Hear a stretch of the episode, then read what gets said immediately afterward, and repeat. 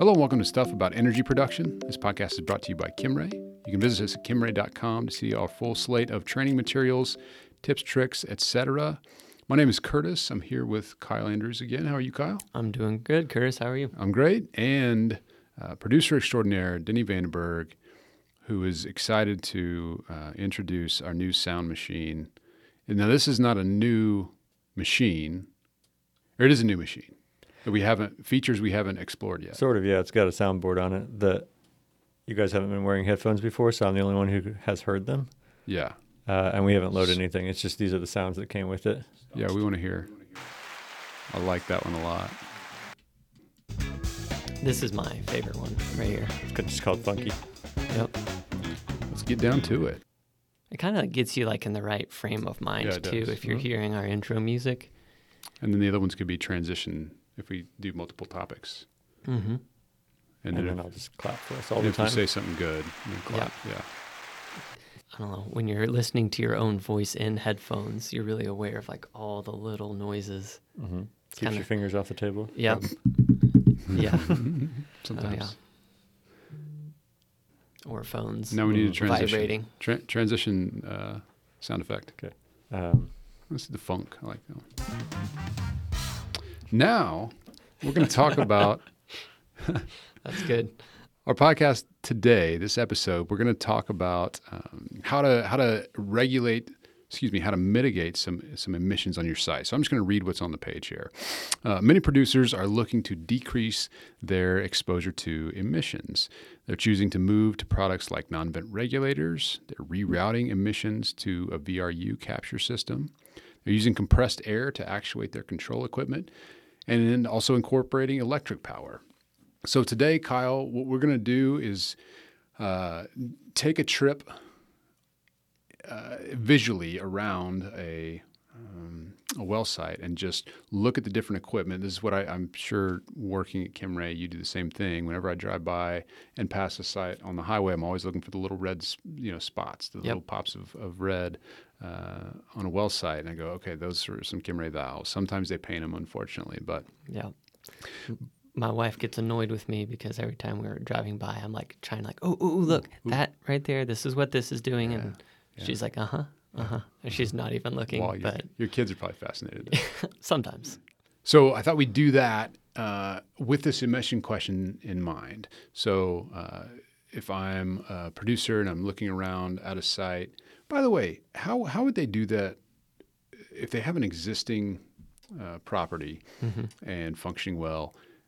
Back at the office, would this be, do you know what kind of, is it a software thing? Is it a P and I D they're looking at? Or like once the thing's already already done, it's a legacy well or something, how how would they know? Spreadsheets? So are you saying how do they know what equipment they have on yeah. each location? Uh-huh. Yeah, so... A lot of producers will have a, depending on, on what area they're producing in, they'll have kind of like a set um, list of equipment they use for any given area. Mm-hmm. And each location is a little different, but for the most part, it might just be like a copy and paste. Mm-hmm. So they'll say, okay, this is our standard location, um, you know, for this area. And so they know what equipment, they'll have that list. And so that they can... they can know what, what all is out there. Gotcha. Okay. So uh, as you're following along at home, you can either reference your list or if you're listening to this outside uh, at one of your well sites, you can you can visually inspect.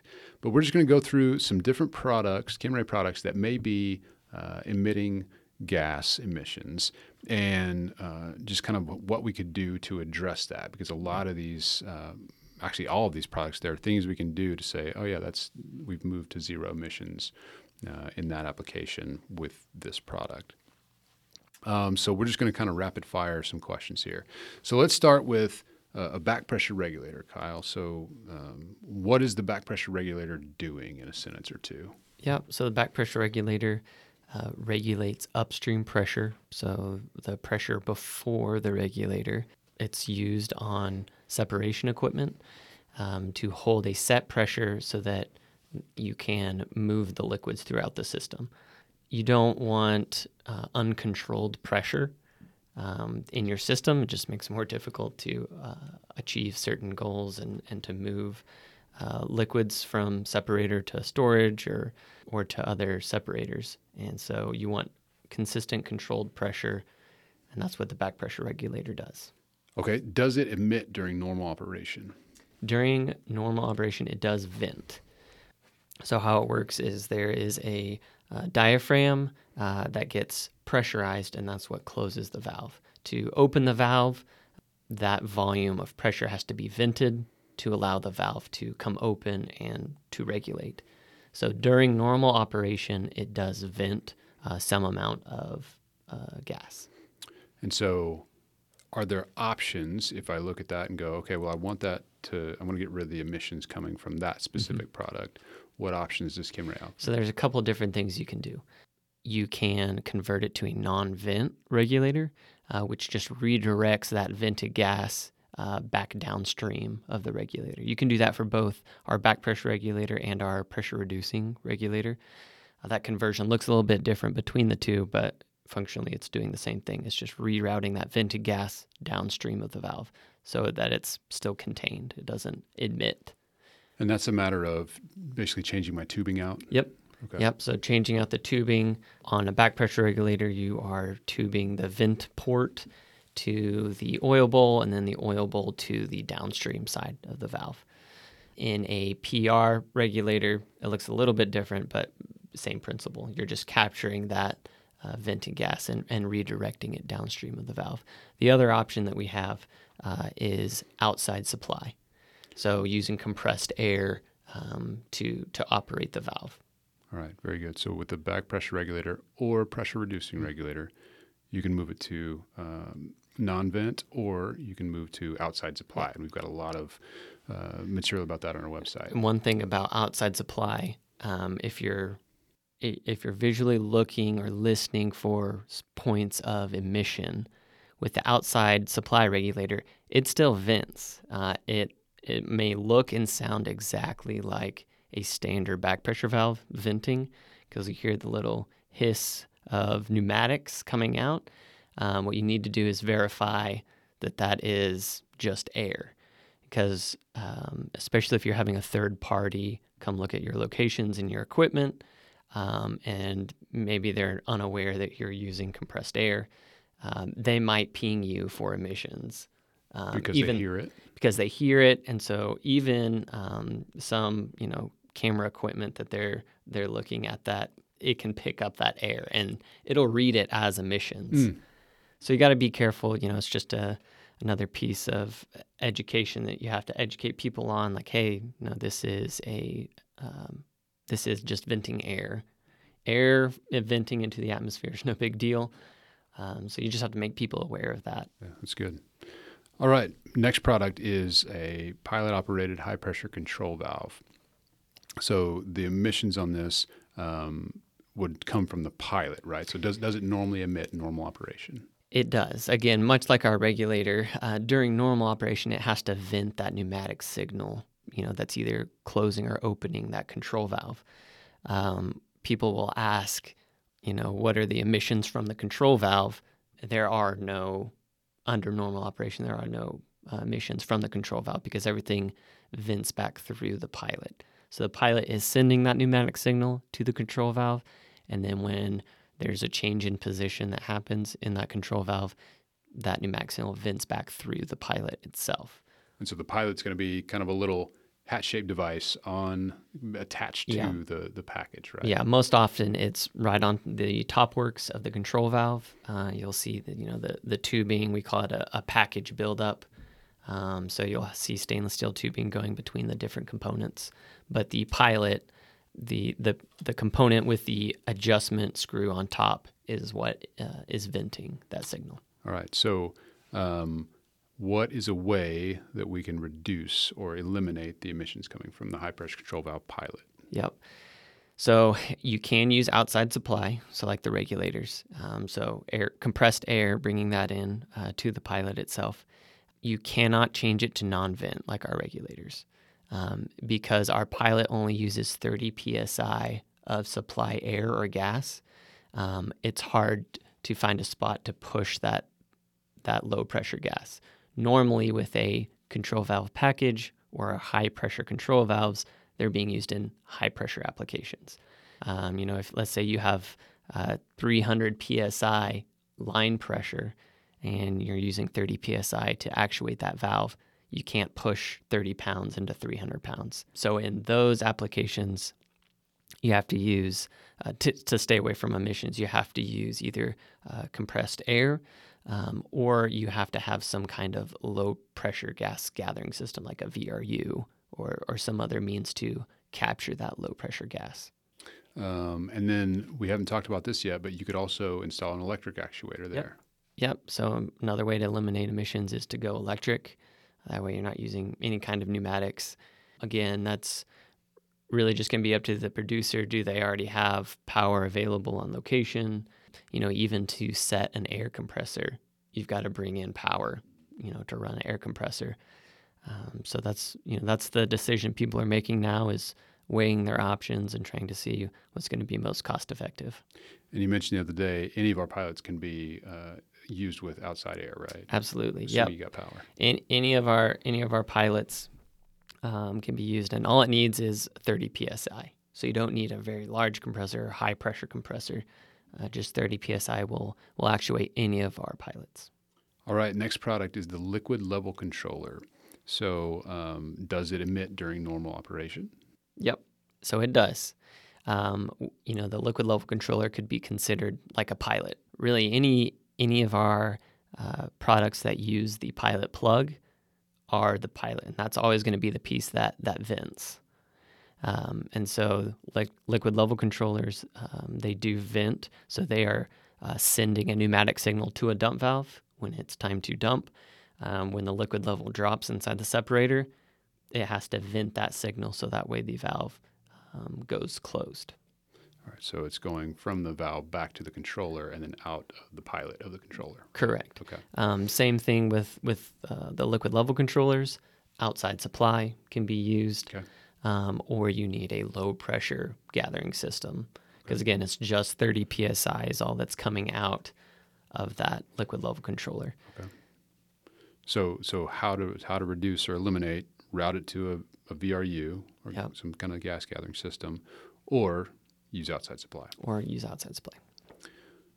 So with the outside supplies, Kyle, I know there's there's some safety considerations we have to make, right? So uh, what what else? Tell me more about that outside supply conversion process. In our regulator, you have the supply. Um, you have the supply on one side of a diaphragm, and basically the sensed pressure or uh, more or less line pressure on the other. Uh, so if that diaphragm were to fail for any reason, you could have the potential of air and gas mixing. To eliminate that, our regulator with outside supply has uh, two redundancies built in, or two diaphragms. One is holding back the supply side or compressed air. The other one is has the gas stream on it. Um, so if one of those diaphragms were to fail, that is just going to be venting to atmosphere instead of mixing.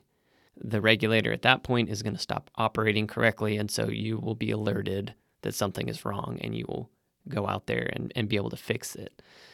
Um, so that's an important point on this this outside supply regulator is there is a conversion process, and it's very important that you follow that process. Correct. Yeah. If safety. you are if you are converting, if you're ordering it from us as a outside supply regulator, it will already come set up to, to work as it should. But if you are making that conversion, um, you do there is a process to follow, and there's some extra pieces that you can use to ensure that you have that double redundancy set up. With the standard regulator, you can put outside supply to it, but there is the potential for that air and gas to mix. And so we always want to convert it the correct way. All right, so there's one more product that we were going to touch on that uh, vents during normal operation, and that is our temperature controller. Um, so where does that vent from, Kyle? Yep. So again, it uses the pilot plug. So it's going to vent from the thermostat. Um, it's operating, you know, low pressure control valves typically. Uh, so it's sending a signal to those. When there's position change, it vents all the way back through that tubing, through the thermostat itself, and, and vents to the atmosphere. And this is uh, always in a burner application? True or false? So, no, that, well, that would be false. Uh, it can be used anywhere where you're wanting to control temperature. Okay. Uh, some producers will use this on compressors to monitor uh, discharge temperature of mm-hmm. the gas. If gas uh, is getting too hot, uh, this thing can actuate louvers uh, on the compressor to cool the gas more. That's a new word for um, me. Yep. Louvers. Louvers, okay. Big louvers. Um, and so uh, it can be used any application where you're trying to monitor or control temperature. Okay. Uh, so there are options for making it uh, a zero emission product. Correct. Again, it's just outside supply. Okay. Um, uh, you can bring compressed air into it, thirty P S I, or capture the vented gas with a, a low pressure gas gathering system. Okay. So similar, similar options. Yep. And no conversion needed, just you need to change your tubing. Yep. Basically, instead of uh, grabbing the gas supply from somewhere on location, you're just bringing air into it instead of that gas.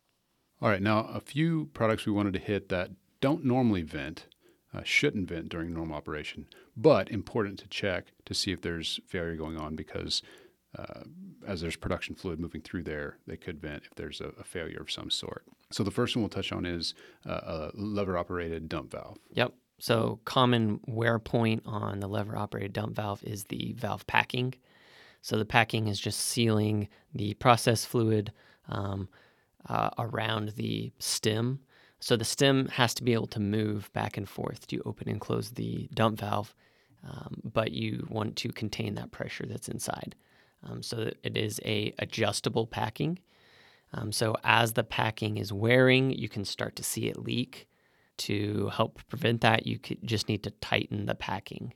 There might be a few out there still that have non-adjustable packing, but our adjustable packing just needs to be turned maybe an eighth or a quarter turn to get that to, to stop leaking. If you adjust it too much or tighten it too much, you can prevent that valve from functioning or from moving, which causes even more issues.